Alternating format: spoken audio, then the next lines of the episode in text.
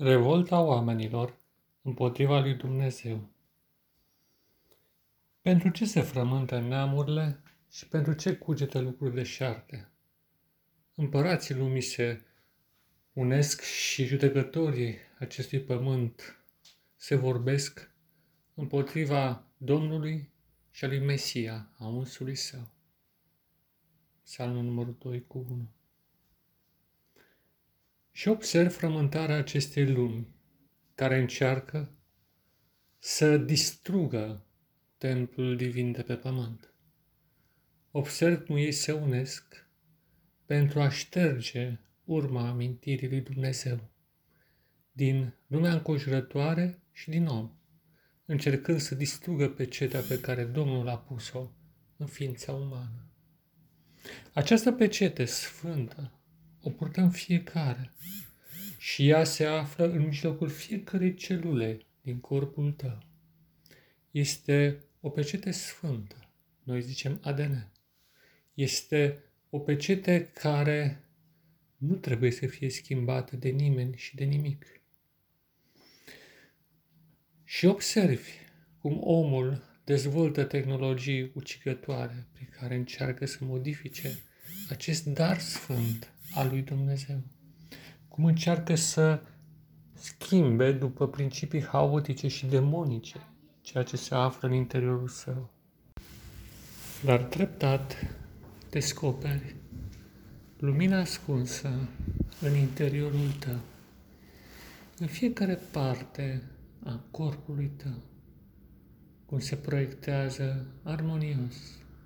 Tulburarea exterioară a lumii nu se poate transfera la nivelul acelui sâmbură de viață care se află în fiecare celulă. Și privești această mare taină și pe măsură ce distingi caracteristicile ei lăuntrice, observi frumusețea chipului divin. Îl vezi pe omul primordial, pe omul din veșnicii, strălucind cu putere în fiecare fragment din care este compus acest cod al vieții, ce nu poate fi spart de oameni și nici alterat.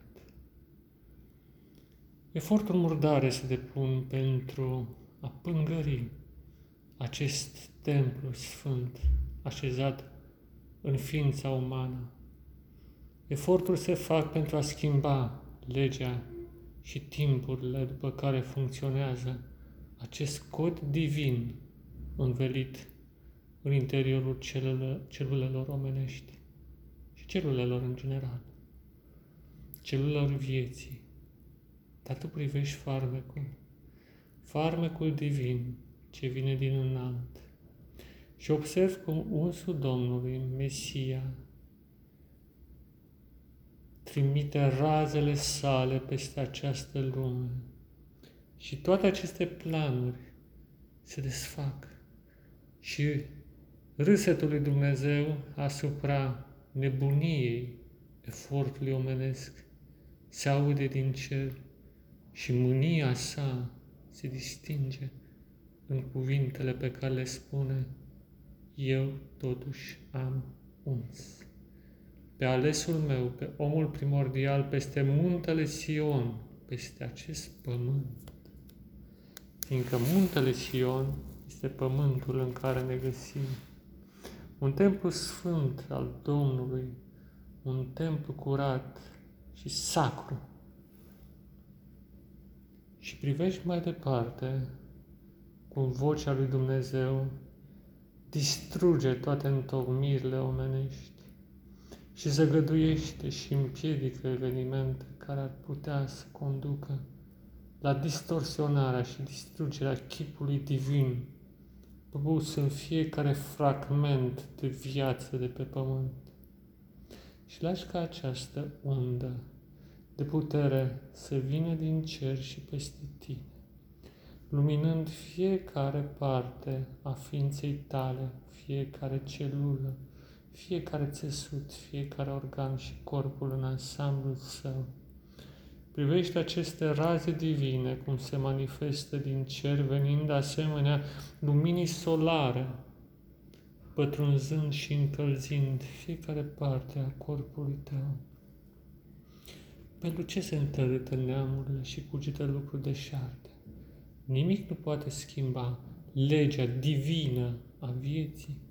Nimic nu poate schimba principiul neschimbător pus în fiecare fragment de viață de pe pământ. Această sămânță cosmică plantată în templul divin de pe pământ trebuie să rămână în etern aceeași și mai mult decât atât. Blocajele pe care vrăjmașul le-a pus să fie șterse de acolo. Și viața să devină nemuritoare, iar omul să aibă o experiență, să aibă experiența nemuririi, tinereții și veșniciei, începând chiar din clipa de față. Și tu pătrunzi în acest templu și întreaga ființa ta, corp, minte și suflet, se transfigurează după model divin, după model sfânt și tu devii cel dintr-un început. Cel care ar fi trebuit să existi dacă n-ar fi existat păcatul pe pământ. Și astfel sigilul lui Dumnezeu se așează în fiecare parte a corpului tău. Pentru ce se întărâtă neamurile și de lucruri deșarte? Pentru ce? Pentru ce? Dar tu rămâi în această sfântă așteptare în care Domnul lucrează o cale pentru fiecare sfânt de pe pământ.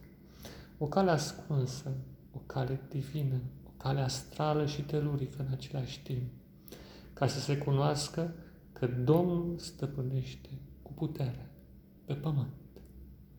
Ține minte toate aceste lucruri și practicale, dragul meu prieten și frate, în Hristos și în umanitate. Pace ție, da, pace ție.